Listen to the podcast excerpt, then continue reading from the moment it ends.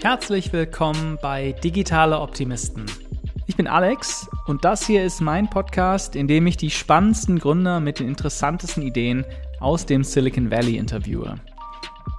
Diese Folge ist der zweite Teil meines Interviews mit Mike Malko von Blair, der einen zwei Billionen Dollar Markt revolutionieren will mit einer völlig neuen Art von Studienkrediten. Falls du den ersten Teil nicht gehört hast, dann würde ich dir empfehlen, zuerst den zu hören, weil wir da über den grundlegenden Aufbau seines Geschäftsmodells reden und natürlich über Mike als Person. Die nächste reguläre Folge mit einem neuen Interviewpartner kommt dann wieder wie gewohnt nächste Woche Montag. Wie immer freue ich mich über Kritik, Feedback und Anregungen an alexander at digitaleoptimisten punkt de.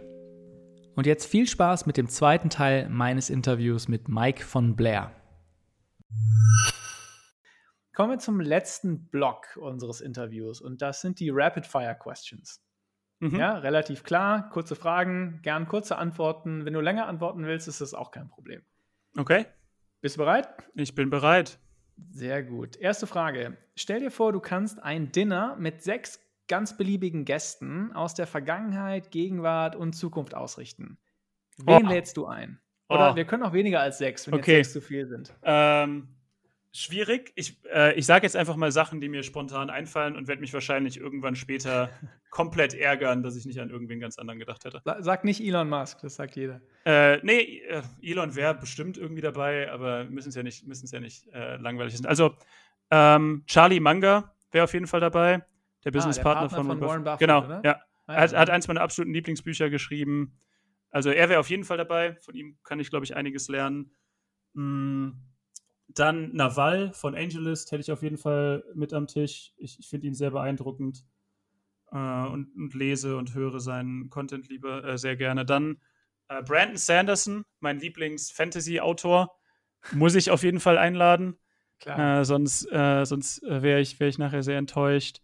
Dann, ah, ich, ich will auch nicht nur, äh, wahrscheinlich wären es wirklich primär eigentlich irgendwie Startup-Leute oder Autoren. Ähm, aber Vergangenheit, wen ich unglaublich, unglaublich spannend fände, ist äh, dann noch äh, Benjamin Franklin. Äh, oh. Seine Autobiografie gefällt mir extrem gut und seine Biografie fand ich auch sehr beeindruckend. Ich würde wahrscheinlich noch Ich überlege gerade, wie ich rangehen sollte. Sollte ich einfach mehr lernen oder sollte ich einfach einen besseren Vorteil für die Zukunft rausziehen? Das ist vielleicht noch so die, der Unterschied? Ja. Ich meine, äh, ich könnte halt irgendwie Leute aus der Vergangenheit nehmen, aber die sind dann danach halt wieder tot. Oder ich könnte einfach eine richtig gute Beziehung mit jemandem aufbauen, mit dem ich mich auch noch öfters zusammensetzen könnte und dinnern könnte. Stimmt. Ähm, genau, also die, die wären auf jeden Fall dabei. Ja, ich glaube, ich glaube, wen ich noch spannend fände, wäre, ich, boah, ich werde seinen Namen auf jeden Fall falsch aussprechen, Eliza Yudkowsky, ähm, ein A I-Researcher, der sehr viel über Rationality schreibt, äh, den ich unglaublich cool und, und sehr inspirierend finde. Und dann als letzte Person, habe ich schon fünf, glaube ich? Angaben? Ich glaube, du hast fünf, ich bin mir ja. nicht ganz sicher. Ich glaube auch, ich habe fünf. Wir sagen aber, ich habe fünf. Okay, du hast fünf. Und, und noch, falls du vier hattest, dann sagen wir noch deine Mutter, damit die das auch mitbekommt. Nee, ich glaube, ich glaub, sie würde ich äh, aktiv nicht einladen, weil mit ihr kann ich immer dinnern. Okay, klar. Aber äh, ich würde dir, würd dir nachher ausführlich davon erzählen. Ja, ich glaube, die letzte Person wäre wieder ein Autor. P- Patrick Rotfuß äh, hat auch eine, einige meiner Lieblingsbücher im Fantasy-Bereich geschrieben. Und mein, mein Gedanke dahinter ist, an die ganzen Startup-Leute oder so komme ich, die ich, die mir direkt mehr bringen würden, komme ich um einiges einfacher ran. Und äh, an die Autoren komme ich nicht so einfach ran. Deswegen nehme ich die auf jeden Fall auch noch dazu. Und ja, auf jeden äh, Fall, das habe ich noch nie gehört, die Gäste. Ja, auf jeden Fall Chapeau, völlig neue Antwort. Okay, ja, wie, wie gesagt, ich werde mich irgendwann auf jeden Fall darüber ärgern, weil ich bestimmt irgendwen auf jeden Fall vergessen habe, den ich dabei haben will. Aber äh, auf jeden Fall hätte ich mit dem Dinner sehr viel Spaß und würde einiges lernen. Das, das hört sich gut an. Nächste Frage. Was ist das Buch, das unsere Hörer lesen müssen? Okay, also es gibt diese ganzen Standardempfehlungen, die ratter ich jetzt nicht runter. Ähm, vielleicht versuche ich mal Pocketpicks zu finden, die die Leute vielleicht noch nicht kennen. Ähm, Was sind Pocketpicks? Äh, einfach, äh, einfach so Sachen, die, die jetzt nicht so Mainstream sind. Mhm, ja, ähm, also ein Buch, was ich richtig faszinierend finde, heißt Networks, Crowds and Markets. Und ich glaube, der Subtitle ist sowas wie Reasoning about a highly connected world. Und es geht darum, wie Netzwerke unser, unsere momentane Gesellschaft prägen, einerseits durch das Internet, aber auch darüber hinaus, wie Märkte funktionieren. Und es ist einfach ein, ein relativ theoretisches Buch, teilweise auch mathematisches Buch, aber was sehr gut beschreibt, meiner Meinung nach, wie wichtig Verbindungen von entweder irgendwie Netzwerkpunkten, aber teilweise auch von Menschen sind in der heutigen Welt. Und Netzwerkeffekte sind sowieso eins meiner absoluten Lieblingsthemen. Und ich denke mal, dieses Buch werden die meisten Leute nicht kennen. Das heißt, das wäre eins. Und das andere, das ist ein bisschen mehr Mainstream, aber auch ein sehr, sehr, sehr gutes Buch. Es heißt Rationality, From A I to Zombies. Und das ist sogar von ähm, einem der, einer der Personen, die ich auch zum Dinner eingeladen habe, Yudkowsky. Und es ist eine sehr gute Abhandlung darüber, wie man rational denken sollte, was so die ähm, normalen äh, Biases sind, die man, die man im Kopf hat und wie man es schafft, einfach generell rationaler zu denken. Ich hoffe einfach, das sind zwei Bücher, die die Leute noch nicht so sehr kennen. Und dann, ich muss trotzdem auch noch die, das, ein Fiction-Buch empfehlen, ähm, weil es gibt ja Leute, die auch mal was anderes lesen wollen. Und das Stormlight Archive von Sanderson, auch eine Person, die ich eingeladen habe, somit die beste Buchreihe, die ich bis jetzt gelesen habe. Und ich habe sehr viel gelesen. Also es ist sehr, sehr, sehr gut. Für jeden, der Fan von, von Fiction und Fantasy ist. Cool, okay. Werde ich auf jeden Fall verlinken, die drei. Also ich, am besten finde ich uh, From A I to Zombies. Ja, der Titel ist, gut, Titel ist sehr catchy. Ja, stimmt. Okay. Die nächste Frage ist, du hast in deiner Jugend viel Handball gespielt. Was mhm. hast du daraus für dein Geschäftsleben gelernt? Mhm. Drei Sachen. Erstens, die harte Arbeit kommt immer vorher. Also an dem Tag, wo wirklich das wichtige Spiel ist, kannst du nur bis zum gewissen Grad beeinflussen, ob du gewinnst. Die Monate und Wochen davor sind das Wichtige. Und das ist, glaube glaub ich, eine Sache, die ich gelernt habe. Die zweite Sache, generell, dass es nicht nur auf, den, auf die Fähigkeiten der einzelnen Menschen im Team ankommt, sondern auch darauf, wie kompatibel sie sind und wie sie miteinander umgehen. Weil ich glaube, oft die, die Spieler mit schlechteren Einzelleistungen trotzdem gewinnen können. Und das ist, glaube ich, in der Geschäftswelt meiner Meinung nach ähnlich. Und der dritte Punkt ist, dass harte Arbeit sich irgendwann auszahlt. Das ist äh, noch so eine Sache. Und man verliert vielleicht mal das Spiel oder das Turnier oder was weiß ich was. Aber wenn man hart arbeitet, dann kann man irgendwann auch die, die notwendigen oder die, die daraus folgenden äh, Erfolge irgendwie erzielen. Und ein vierter Punkt noch, man sollte sich sehr, sehr bewusst sein, mit wem man in ein Team möchte. Und ich glaube, dass es viele Leute sehr stark vernachlässigen und eher den Job aussuchen oder zu wenig Wert darauf legen, mit wem sie wirklich oft mehr Zeit verbringen als mit ihren Lebenspartnern oder besten Freunden oder was weiß ich was. Und ich habe halt den riesigen Vorteil, dass meine zwei Mitgründer einfach zwei meiner besten Freunde sind. Das heißt, ich schummel an der Stelle schon mal ein bisschen. Ja, ist gut, dass du, dass du einen Teamsport wie Handball gespielt hast und nicht Golf, weil ich glaube, dann ja. sonst hättest du wahrscheinlich ganz andere Dinge. Hätte ich andere Sachen gelernt, ja. Okay.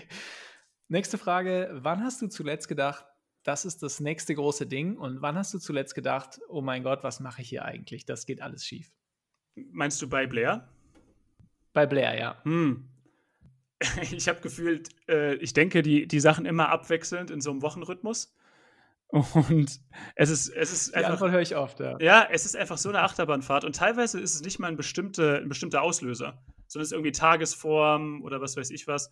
Okay, also ich glaube, der, der Moment, wo ich wirklich gedacht habe, hey, das, das ist das, das ist ein richtig großes Ding, war, als wir andauernd regelmäßig Anfragen bekommen haben von Bildungseinrichtungen in den U S A. Also wenn ich Bildungseinrichtungen sage, dann meine ich nicht große Universitäten, sondern teilweise einfach so kleinere, irgendwie so Coding-Bootcamps oder andere Nischenspieler, die uns gefragt haben, ob sie unsere Technologie benutzen können, um ein I S A-Produkt anzubieten, obwohl wir es nirgendwo beworben haben, dass wir es auch im B zwei B-Bereich machen. Und das war irgendwie eine Sache, die mir gezeigt hat, hey, da ist sehr, sehr viel Bedarf und der wird am Markt momentan noch nicht befriedigt. Das ist so der Punkt. Und dann, als Corona angefangen hat, und wir waren relativ früh, und als es dann Also wir waren relativ früh remote, schon irgendwie Mitte Februar. Aber als es dann im März so richtig äh, eingeschlagen hat in den U S A, dachte ich kurz, okay, ja gut, wir können einpacken mit dem, was wir gerade machen. Das müssen wir irgendwie ziemlich stark anpassen. Und ich hätte nicht gedacht, dass es sich jetzt danach auch wieder so positiv alles entwickelt. Aber ja, also das war definitiv einer, einer der Momente, als dann irgendwie die Grenze zu war und irgendwie die Arbeitslosenquote einfach immer noch, die stieß ja immer noch nach oben. Ich weiß nicht, ob du den letzten Jobs-Reports gelesen hast. Ja, ja. Ähm, ja das war äh, suboptimal. Aber mittlerweile ist es bei uns so, wir haben irgendwie schon so viel erlebt, auch in, in unseren noch relativ jungen Jahren, was uns irgendwie so entgegengeworfen wurde, dass es bei mir mittlerweile so ist, ja gut, es kann irgendwie alles kommen, was irgendwie kommen kann. Ich nehme es hin und mache dann irgendwie, dann passe ich halt die Strategie an und gehe mit der neuen Situation um. Und das ist im Moment schwierig, also in jedem einzelnen Moment, aber ich habe das Gefühl, man gew- entwickelt mit der Zeit auch irgendwie so eine, eine Art Resistenz irgendwie dagegen. Eine Resilienz, ja. Das ist ja, Resili- ja genau, ja, hier. Mhm. Schön. Bleiben wir mal bei Corona. Ähm, hm. Was hat dich denn in den Wochen des Corona-Lockdowns persönlich am meisten genervt und was hat dir gefallen? Ich fange mal mit Gefallen an. Ich bin so produktiv, es ist richtig schön. Ich stehe morgens auf, ich mache meine Morgenroutine, ich setze mich an meinen Schreibtisch und arbeite den ganzen Tag. Zwischendurch mache ich einen Workout und dann arbeite ich wieder und dann gehe ich schlafen. Ich muss nichts anderes machen. Es gibt keine Logistikprobleme. Ich habe nur Arbeit. Ich habe keine Ablenkung. Das ist super. Also d- das ist sehr schön und damit komme ich auch ziemlich gut klar. Ja, was mich am meisten nervt, ist halt, dass ich das Team nicht sehe. Das ist, glaube ich, relativ weit oben. Und ich war jetzt was länger verletzt, äh, beziehungsweise hatte eine O P Ende letzten Jahres, konnte dann monatelang keinen Sport machen und war jetzt seit, bin jetzt seit anderthalb Monaten wieder fit und habe es immer noch nicht geschafft. Also ich mache halt meine Homeworkouts, aber ich kann keinen richtigen Sport machen, irgendwie ins Fitnessstudio oder Teamsport. Und es juckt wirklich überall und ich brauche bald wieder meinen richtigen Sport. Ich glaube, das nervt mich am meisten. Okay, verstehe. Was muss passieren, damit du zu dir selbst im Spiegel sagst, ich bin erfolgreich? Ja, sehr gute Frage. Ich habe das Gefühl, der Richtwert ändert sich ständig. Also wenn man mir irgendwie vor drei Jahren gesagt hätte, hey, du hast ein Y C-Startup gegründet, deine Seeds geraced und du lebst jetzt quasi in, im Silicon Valley, hätte ich schon gesagt, ja, ziemlich erfolgreich. Aber im Moment fühlt man sich dann halt natürlich eher immer anders.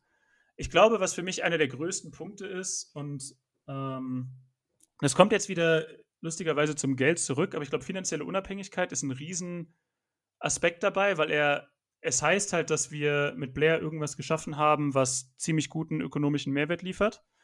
Und es heißt aber auch, dass ich komplette Freiheit habe, auszuleben, was ich ausleben will. Ich kann noch stärker in den Self-Improvement-Bereich gehen. Ich kann noch viel freier die Geschäfte oder die Startups wählen, die ich baue. Und ich habe einfach mehr Ressourcen zur Verfügung, um die Ziele zu verwirklichen, die ich habe. Ich glaube nicht, dass das so ein einzelner Punkt ist. Aber ich glaube, was früher immer so mein Maßstab war, ist, ich will einfach Unternehmen bauen, die einer Vielzahl an Leuten Mehrwert stiften und aber bei der auch eine Vielzahl an Leuten irgendwie arbeitet und die so als meine Art erweiterte Familie sehen und mit denen zusammen einfach gute Sachen bauen. Wenn ich das irgendwann habe und das ist alles stabil, äh, dann bin ich, glaube ich, in meinen Augen erfolgreich. Aber um nochmal eine, eine erweiterte Antwort zu geben, ich glaube, für mich ist es einfach eine Balance aus irgendwie erfolgreicher Startup-Gründer zu sein oder erfolgreicher Gründer im Generellen, aber auch irgendwie andere, meine, meine anderen Ziele irgendwie nicht komplett aus den Augen zu verlieren. Uh, zum Beispiel, wenn ich irgendwann extrem unsportlich wäre, würde ich mich, glaube ich, einfach nicht als erfolgreich bezeichnen, einfach weil es so stark eingeprägt ist bei mir. Bleiben wir noch einmal bei, im Uni-Kontext. Hm. Und äh, Steve Jobs hat, ich glaube, im Jahr zweitausendfünf eine Rede vor Absolventen der ähm, Stanford-Uni äh, im Silicon Valley gehalten. Mhm. Und damals, das war eine super bekannte Rede, vielleicht hast du sie mal gehört, ja, er hat da gesagt, äh, genau, stay hungry, stay foolish, war so der, der plakative Satz. Und jetzt mal umgedreht, angenommen, du müsstest jetzt äh, vor der W H U, also deiner Alma Mater, eine Rede an die Abschlussklasse halten. Was wäre denn dein Rat an die? Mhm. Geht alle nicht zu McKinsey und Goldman, sondern macht was anderes. Okay, das ist schon gut. Wer meint, nein, also ich glaube, äh, ich glaube, es gibt auch legitime Gründe, dahin zu gehen, auch wenn ich da nicht allergrößter Fan von bin. Und ich glaube, dass viele Leute ihr Potenzial da bis zum gewissen Grad verschwenden. Ähm, teilweise auch meine besten Freunde von der W H U. Schöne Grüße an dieser Stelle. Ähm, nee, also ich glaube, ein, ein, Riesen, ein Riesenpunkt, der mir immer sehr stark geholfen hat und wo es auch ein bisschen gedauert hat, das zu realisieren, wo die W H U aber sogar auch einen Teil zu beigetragen hat zumindest, ist, dass man, wenn man irgendwie lang genug drüber nachdenkt und genug reflektiert, oft Lösungen finden kann für die eigene Karriere oder sich Wege erarbeiten kann, die erstens nicht ganz offensichtlich sind und die zweitens nicht die normalen Wege sind. Und ich habe das Gefühl, dass viele Leute sich viel zu sehr darauf beschränken, was sind die prestigeträchtigsten Job-Ausschreibungen, die ich gerade sehen kann und wie kann ich mein Leben darauf optimieren, diese Dinge zu bekommen. Und ich glaube, eine Sache, die mir immer sehr stark geholfen hat und die ich glaube auch anderen Leuten helfen kann, ist, sich selbst Chancen zu erarbeiten. Ich nehme das Silicon Valley Praktikum als Beispiel. Ähm, es gibt noch viele andere Beispiele. Ich glaube, dass man sehr viel dadurch erreichen kann, wenn man kreativ drüber nachdenkt, was man will und wie man dann irgendwie dorthin kommen kann, selbst wenn es nicht ganz Mainstream ist. Und dann glaube ich, was, was gerade bei W H U-Lern auch sehr wichtig ist, weil fast jeder an der W H U ist ziemlich ambitioniert, auch eine gewisse Grundintelligenz ist äh, in der Regel definitiv gegeben. Ich glaube, dass man den Horizont ein bisschen erweitert und breiter irgendwie über den Tellerrand hinausschaut und teilweise auch aus anderen Disziplinen sich irgendwie Wissen aneignen. Ich habe das Gefühl, die, die besten, in Anführungszeichen, Leute, die ich kenne, haben, also sind entweder Weltklasse in einer bestimmten Sache, aber haben oft zwei Zweige oder drei Zweige relativ gut miteinander vereint. Und ähm, das wäre wahrscheinlich so, ein, diese beiden Punkte wären wahrscheinlich so Punkte, die ich unterbringen würde. Und dann würde ich hoffentlich stark daran arbeiten, das um einiges eloquenter zu formulieren, wenn ich dann wirklich zum Redepult muss. Okay, klar. Du hast es gut gemacht, aber du hast recht. Also als du mir, als du eingangs die Geschichte erzählt hast, wie du das Silicon Valley Praktikum bekommen hast, habe ich mir auch kurz gedacht, ja, warum habe ich das eigentlich nicht gemacht? Ja? Also das, äh, da, da hättest du mal besser die Rede ähm, damals für mich gehalten. Äh, finde, finde ich super, ein super Rat. Und der letzte, die letzte Frage, die ich jedem meiner Interviewgäste hier in dem Podcast stelle, ist, was ist der beste Ratschlag, den du jemals bekommen hast? Also ich glaube, um ehrlich zu sein, dass fast alle richtig guten Ratschläge, die ich bekommen habe, mir nicht persönlich gegeben wurden, sondern ich sie durch Bücher oder andere Formen irgendwie mit, mitbekommen habe, weil dort schaffen es Leute halt, ihre besten Gedanken irgendwie zu destillieren und mitzuteilen. Und in der, in der Situation kriegst du dann halt irgendwie die Volatilität komplett mit, selbst wenn du mit interessanten Leuten sprichst.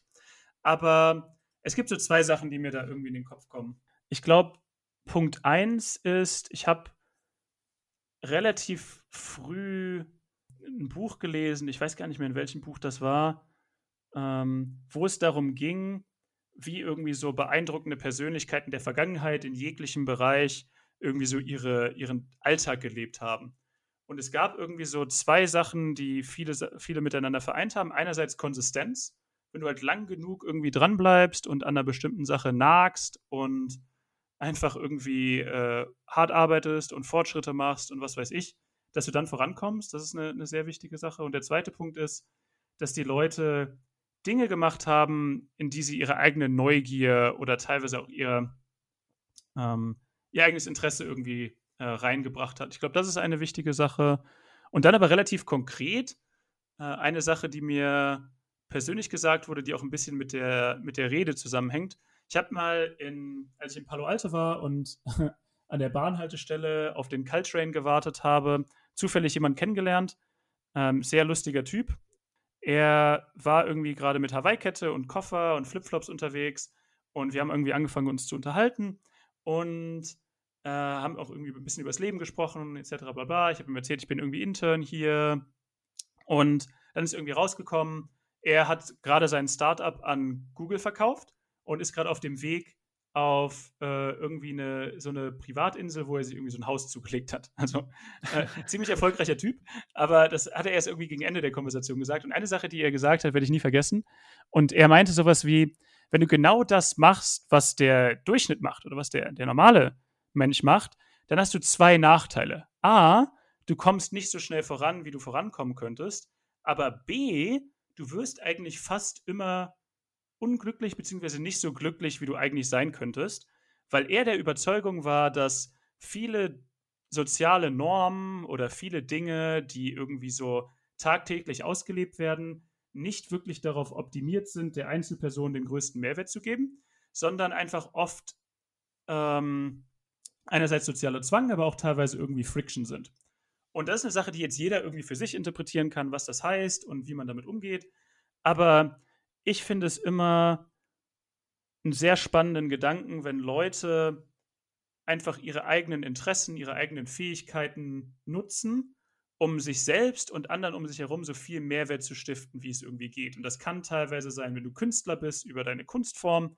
Es kann teilweise sein, wenn du Unternehmer bist, über das. Es kann auch sein, wenn du irgendwie Angestellter in einer bestimmten Funktion bist, dort den größten Mehrwert rauszuholen. Aber ich glaube, dass viele Leute sehr traditionelle Sachen irgendwie angehen und sich aber oft nicht bewusst sind, was es für andere Chancen und Möglichkeiten gibt. Ich glaube, das wäre so die, die, die eine Sache, die mir wirklich persönlich auch nochmal geholfen hat, bei vielen Dingen einfach zu reflektieren, wie ich über das Leben nachdenke und die dann ein bisschen stärker auch geprägt hat, ähm, wie ich mit verschiedenen Sachen umgehe.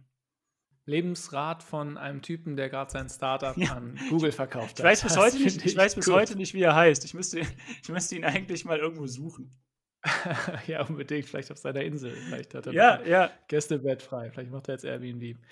Mike, das war eins dieser Interviews, wo ich auch noch eine weitere Stunde mit dir hätte reden können. Ich habe noch ganz viele Sachen auf meinem Zettel, zu denen wir gar nicht gekommen sind. Und ich die ganze Zeit versucht habe, das Gespräch auf sechzig Minuten zu begrenzen, was ich eigentlich anstrebe für meinen Podcast, aber es ging dann doch nur äh, über ein bisschen länger. Mhm. Deshalb nochmal vielen Dank äh, für deine Offenheit und für deinen Optimismus auch. Ja, der Podcast heißt Digital Optimisten und ich glaube, eine Sache kam wirklich raus äh, und das ist dein, dein Optimismus und wie du in die Zukunft siehst. Deshalb vielen Dank, dass du teil, teilgenommen hast äh, ja. und Gast warst hier. Ich will noch eine, eine letzte Sache ja. sagen. Klar. Und zwar ist mir mittlerweile eine Sache angefallen, die ich in letzter Zeit gelernt habe. Und das wäre doch irgendwie ein guter, guter äh, Kreis, den wir irgendwie ziehen. Und zwar äh, ist es sogar eigentlich peinlich, weil in meinem Tagebuch schreibe ich jeden Tag eine Sache auf, die ich gelernt habe, aber irgendwie äh, kam da nichts Gutes. Und zwar eine Sache, die jetzt auch keine direkte Fähigkeit ist, aber ich habe in letzter Zeit wieder gelernt, äh, Spaziergänge zu nutzen, um über sehr komplexe Probleme nachzudenken. Und ich habe Es gibt wenig Sachen, die mir in letzter Zeit so sehr geholfen haben, wie ohne Handy und ohne alles, einfach nur rauszugehen und mit sicherem Abstand von anderen Leuten, mit Maske, ja. äh, rumzulaufen und äh, meine Gedanken schweifen zu lassen. Und das war eine Sache, die ich gar nicht so erwartet hätte am Anfang, aber die mir in letzter Zeit sehr viel äh, Freude bereitet hat und einiges an Mehrwert gebracht hat. Da habe ich gedacht, das, das, cool. das muss ich nochmal kurz erwähnen. Ja, dann kann ich dir äh, Ocean Beach empfehlen in San Francisco. Uh, okay. Da, das mache ich immer sehr gern. Wunderschöner, langer Sandstrand. Danke da für den Tipp. Ganz lange gehen. Ja. Cool, Mike, nochmal vielen Dank. Mein Abschlussstatement habe ich schon gemacht, deshalb bleibt mir nur nochmal zu sagen, ähm, vielen Dank, dass du teilgenommen hast und alles Gute für Blair und dich persönlich. Danke dir, es hat mich sehr gefreut, Alex.